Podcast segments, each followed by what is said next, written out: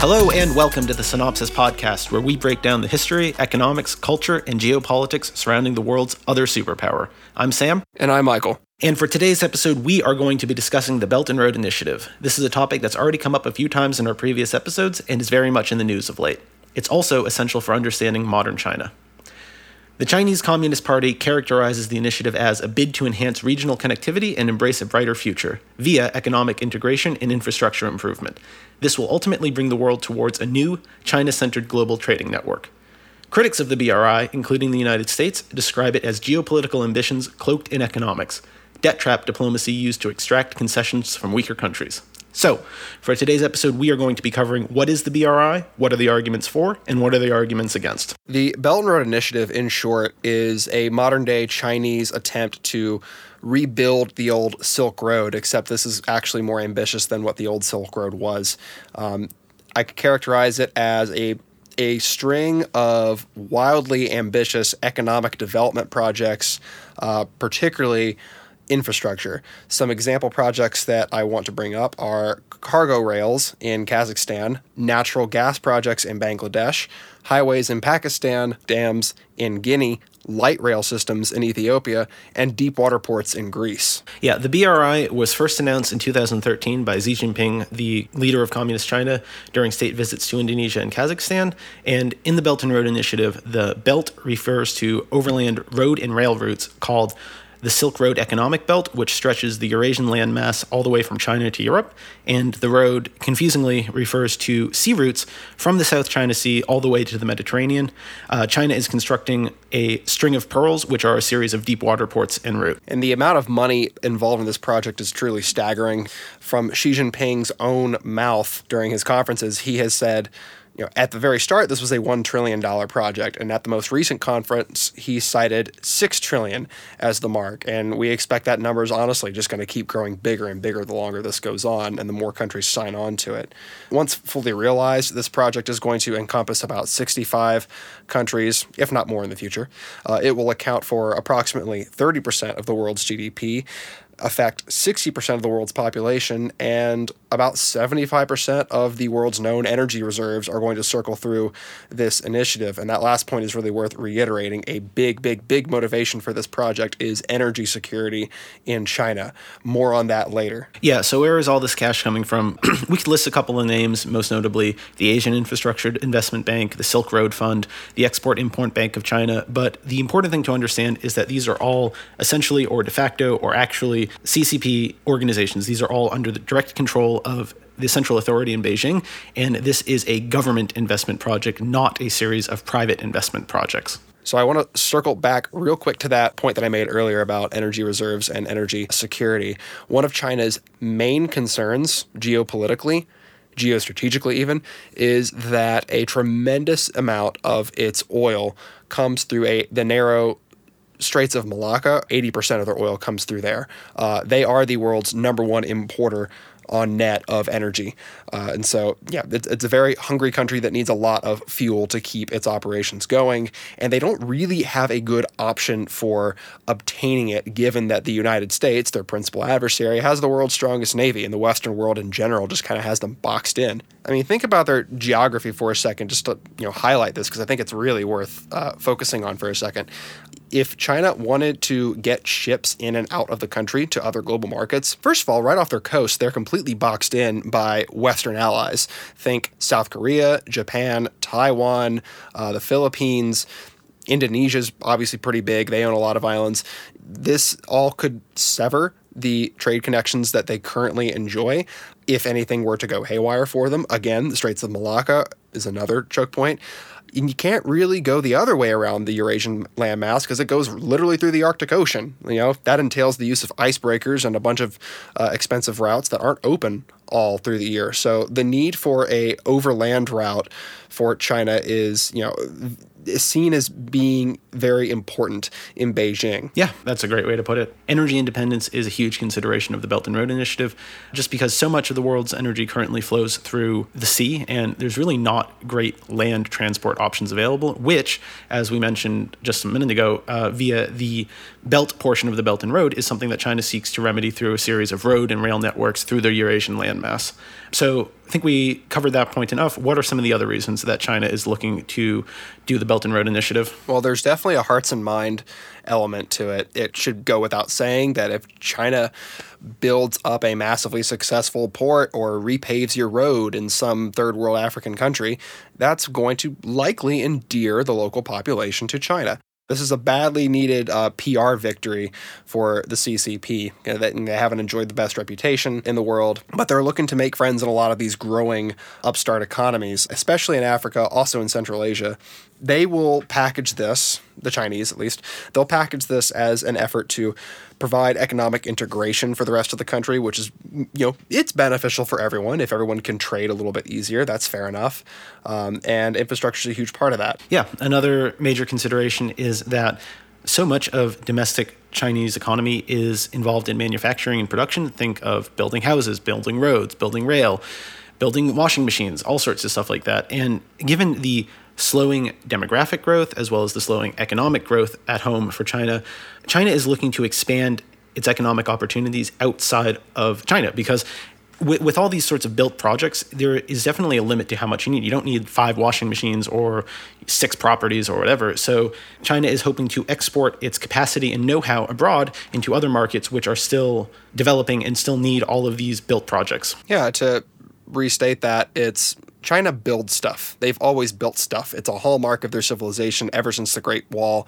They just they they take on these big flashy infrastructure projects and they they've built up an entire industry around doing just that that right now has uh, more or less idle hands. Uh, you, you can look online and see videos of these essentially ghost cities uh, that Chinese construction firms have built, these massive apartment blocks that can hold hundreds of thousands of people and have just been left vacant because they've sort of saturated the market in a lot of places. So the Belt and Road is a. Yeah, and re- real quick, want to interject just as a sort of interesting anecdote.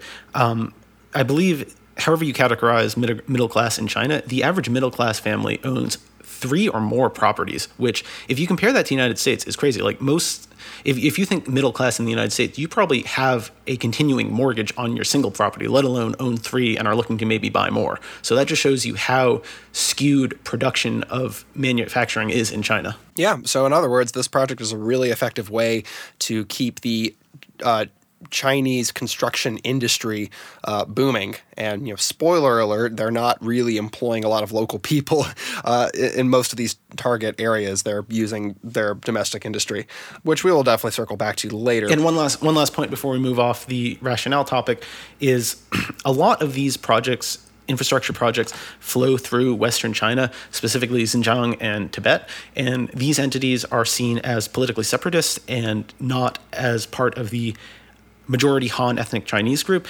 So, for Beijing's perspective, this is a way of integrating the economic less prosperous and less integrated western parts of China into a more cohesive Chinese whole.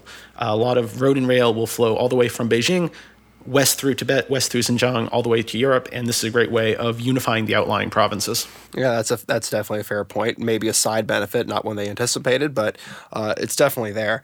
So let's move into I, would like to, us to make the best case that we can for the Belt and Road Initiative, uh, sort of I guess you could say it's from the Chinese point of view. Um, if this is truly just an economic project, then the economics should make sense. And in a lot of areas, they do. Yeah, that's exactly correct. For a lot of these projects, it does make economic sense. A lot of the poorest countries in the world have two major advantages that they can export and use to engage in the global market. These are natural resources and labor. Even if your country doesn't have much else, you probably have natural resources to exploit. And people who need to be employed yeah, in jobs. And even if However, you don't have natural resources, you definitely have labor, right? That's the number yeah, one exactly. exportable good yeah. everywhere in the world. Every country has labor, exactly. So for a lot of these poorer countries, say the hourly cost of labor is incredibly low, like literally pennies as an instance. But there's really poor infrastructure. There's no road to get in and out of the village. There's no ports to load up the ships to take the, the manufactured good elsewhere. What ends up happening is that your total factor cost of production is actually very high despite labor being very low because the cost of transport and infrastructure is just so high. So if China were to construct roads, bridges, ports, etc., then it allows a lot of these poorer countries to enter the global market. And as we've seen with China itself over the course of one or two generations, China's entrance to the global world market has tremendously increased its standards of living. I believe within the course of one or two generations, its total wealth has increased 27 times, something crazy like that.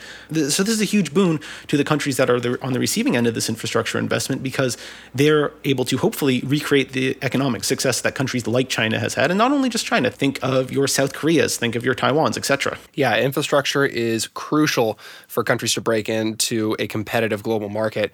Uh, and China is very good at building building infrastructure. I want to also mention they're very expensive projects. It's not easy to do this sort of stuff, and a lot of countries simply lack the means to get it done. Uh, as an example, uh, when I was looking at the numbers of China's investment in Laos, the bridges and roads that they're building in the country, all taken together, comprise about 13% of that country's annual GDP. So there's just no way that a lot of these countries could ever swing these projects without some sort of foreign investment entering the picture. Uh, now, that's especially important.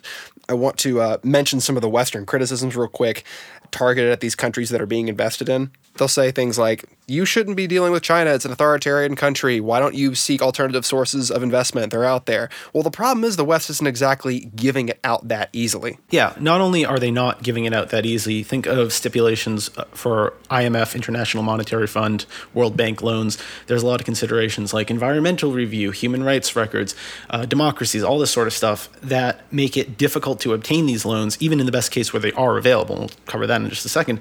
But when you consider jumping through all these hoops, hoops versus a country that's just willing to lend you the loan with very few strings attached, it's it's sort of a no-brainer. It's like one of them is much harder to get and therefore taken less often. And this is when these funds are available. The West just offers far less infrastructure investment aid than China does right now. The, for instance, the, the United States fairly recently created what's known as the U.S. International Development Finance Corporation. It has a budget of $60 billion to land out, even on the low end. Even if you take the Belt and Road Initiative as $1 trillion to be made available in loans, that's still pennies on the dollar in terms of what China is able to invest. Yeah, so not only is the West not offering as much total aid currently, they're also not even giving it out as frequently or as easily. And there's lots of environmental regulations involved. You know, they need to see a clean human rights record in their target countries. There's all sorts of things that a lot of the target belt and road countries simply aren't able to hit. Now, I don't want to make I don't want to paint the picture that it's only these despotic authoritarian regimes that China's dealing with because that wouldn't be accurate. They're dealing with a lot of progressive democracies as well. Uh, my point is they don't really. Italy is Italy to note. Yeah, it, Italy is part of the Belt and Road. So is Greece.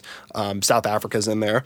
So I think any reasonable person can look at the economic gains to be made in these countries and see, you know, this is a positive step for human flourishing around the world. I think we can all appreciate that aspect of the BRI. Yeah, and want to underline just one last point, uh, what Mike was just talking about in terms of the recipient of BRI investment. You know, let's say, for instance, that China is loaning to an authoritarian country, say Belarus, for instance, which they are. Um, the people in the country still need roads and bridges and rail, etc., built. And even if there's a corrupt government at the top, that doesn't mean that the everyday citizen doesn't need the, an ability to trade or to commute or live their lives. So you know, we'll, we'll cover the recipients of the Belt and Road Aid in the next segment, but even in the case of less than ideal governments, there's still a real positive case to be made that this investment is going to be improving millions of lives. Right, that's a good way to cap that off. But of course, the Belt and Road Initiative has not been without its controversy and criticisms. Uh, for every bit of good that it's doing, there I'd say is an equal amount of maybe not outright saber rattling, but a lot of people are very, are raising their eyebrows at some of the methods of the Communist Party in undertaking these projects. So we mentioned we mentioned in the last segment that if this is truly just an economic project, then the economics have to make sense, and in a lot of cases they don't. Uh, so China offers very low or in some cases no interest loans for these massive, sometimes billion dollar infrastructure projects, which, if you think in terms of how financing works, that's not how it works. Nobody would be able to get a 1% loan on a $5 billion multi year construction project. That's just ridiculous. So, what China does have going for it instead is that it secures the rights to the underlying collateral. This is most notable in the case of Sri Lanka, where the Sri Lankan government signed a loan term with the Chinese government for the construction of a new port. And as they defaulted on that loan, China was actually ceded the rights to ownership to that port for a 99 year lease, which is, which is an ironic term of lease given that that's how long Hong Kong was ceded to the British for. But that's that's an aside. It's as good as forever. Yeah, exactly. So said the British at the time.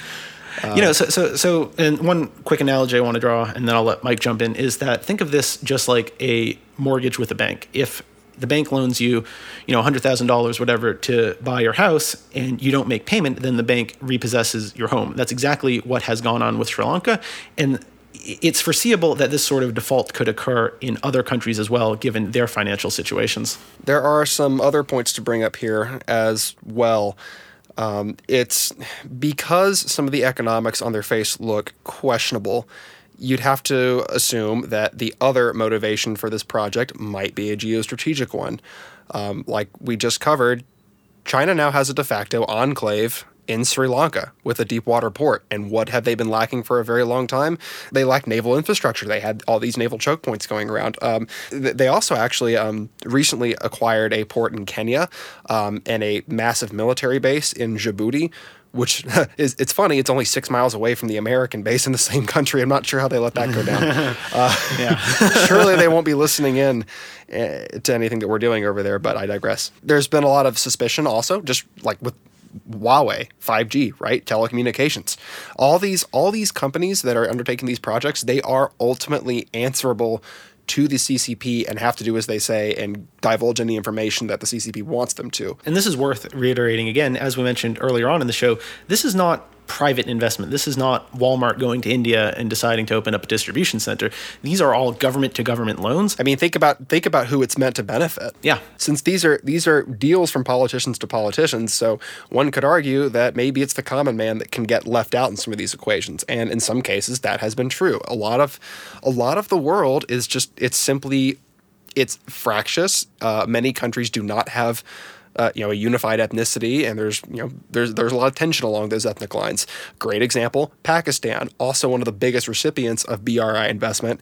Pakistan has the port in gwadar which you know currently handles about 1 million tons or, or is able to handle 1 million tons of cargo per year when China's done building it up the way that they envision it, it should balloon up to 500 million tons per year. So this is a massive project. They're throwing a lot of money at it. The complication is it is being done in an area that is populated by an ethnic minority in Pakistan, and the political elite tend to come from the northern area of Punjab. And so there have been, as a result, uh, a lot of militant attacks on the people working on these projects in Pakistan. Something like 45 people have been killed.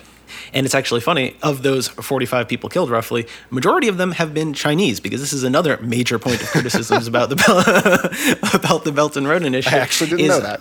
Yeah. um, this is another major point of criticism about the Belt and Road Initiative, insofar as China doesn't structure it as most projects would for the, rest of the world. Honestly, um, you know, if you think of, again, think about like Walmart opening up a distribution center in India, they're going to hire a bunch of Indians. Sure, they might bring some Americans over to help set the thing up, but it's going to ultimately be heavily integrated into the local economy, local people, etc. This is not how China structures the BRI. Instead, what China does is export its own citizens, its own materials, its own know-how, etc., to the recipient of the BRI and uses its own citizens to build up the project. And as we are talking about with the port in Gwadar, this caused tremendous tensions.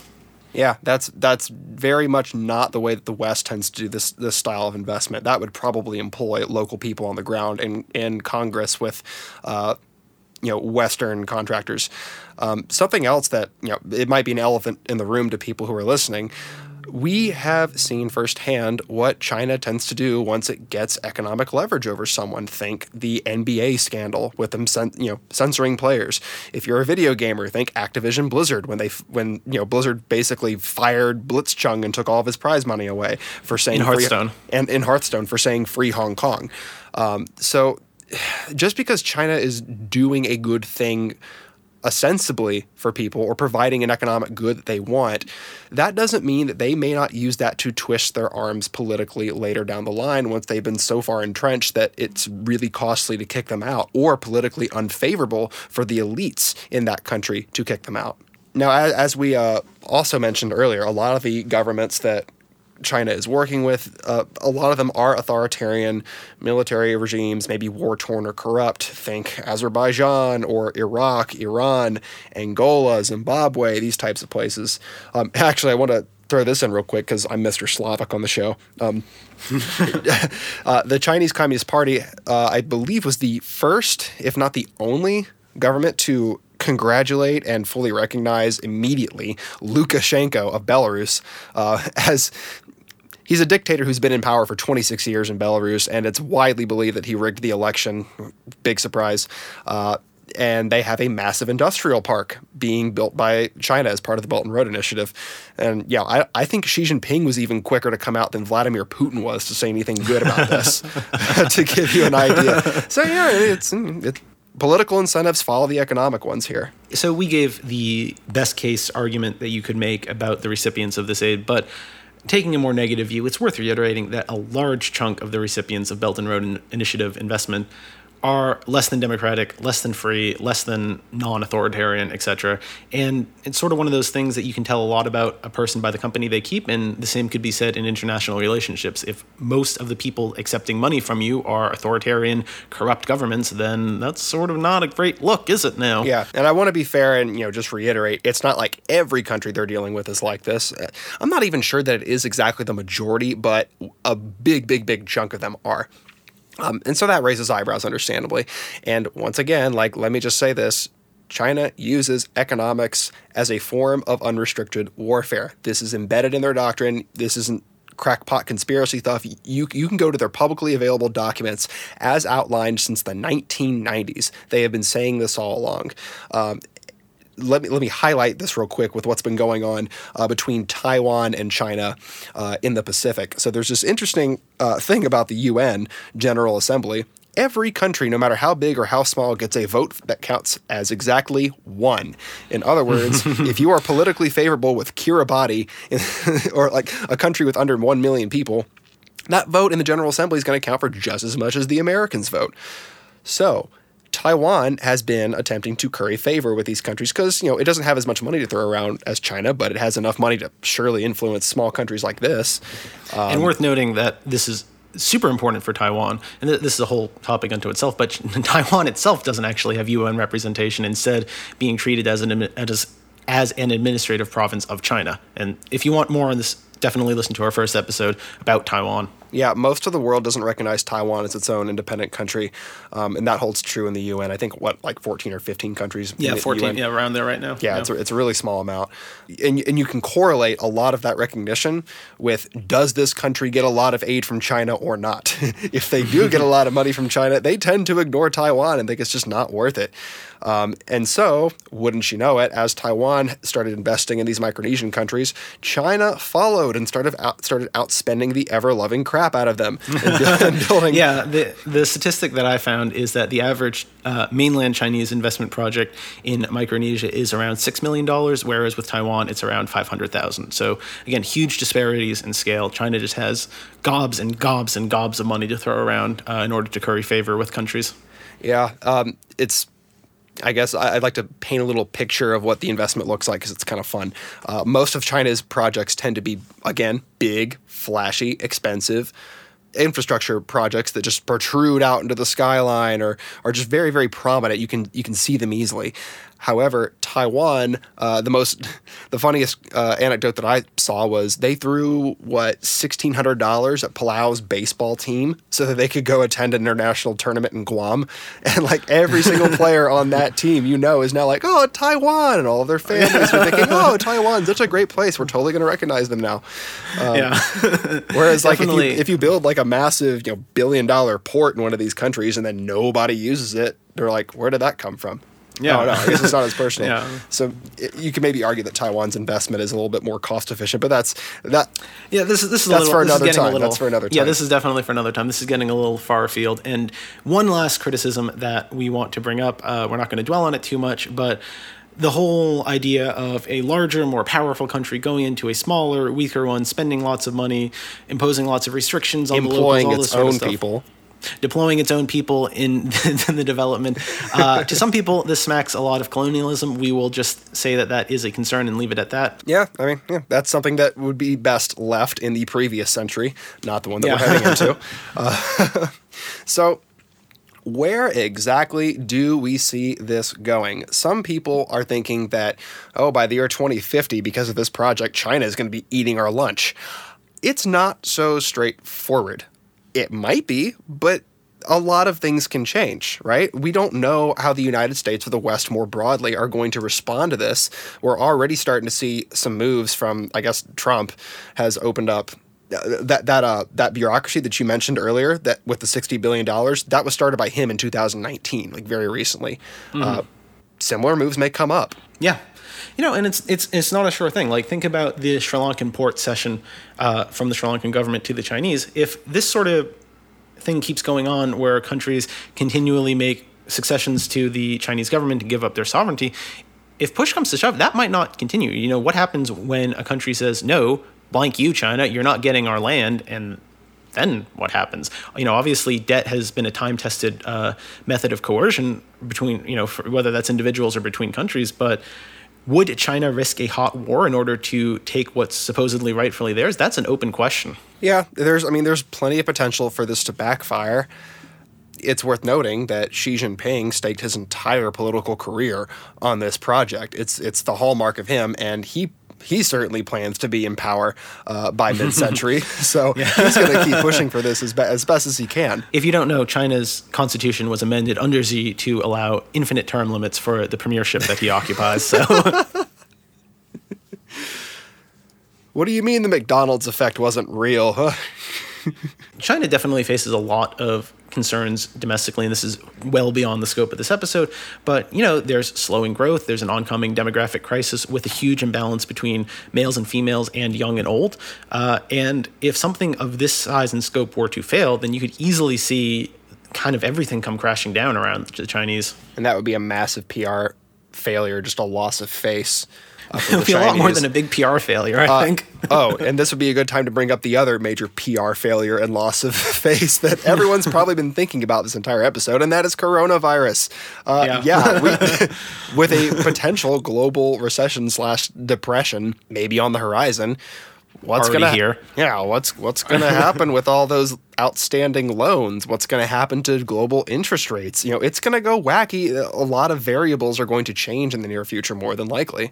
Yeah, and it's worth repeating again. This the BRI was announced in 2013, which is quite a ways off at this point, and these projects are expected to continue for say another 20 years or so. So this huge wrench in the system that is the coronavirus definitely creates a lot more uncertainty. And let me tell you, when you're dealing with billion-dollar multi-year investment projects, you do not like uncertainty. Right. Now, I think we're getting kind of close to the end here, and I, I, I'm recognizing that in this little outro of ours, we've overwhelmingly hit on the reasons that maybe this might not go so well, but it's, it's worth repeating again the amount of money that China is offering to most of the world for these projects is still a lot more than they are being offered from any other source.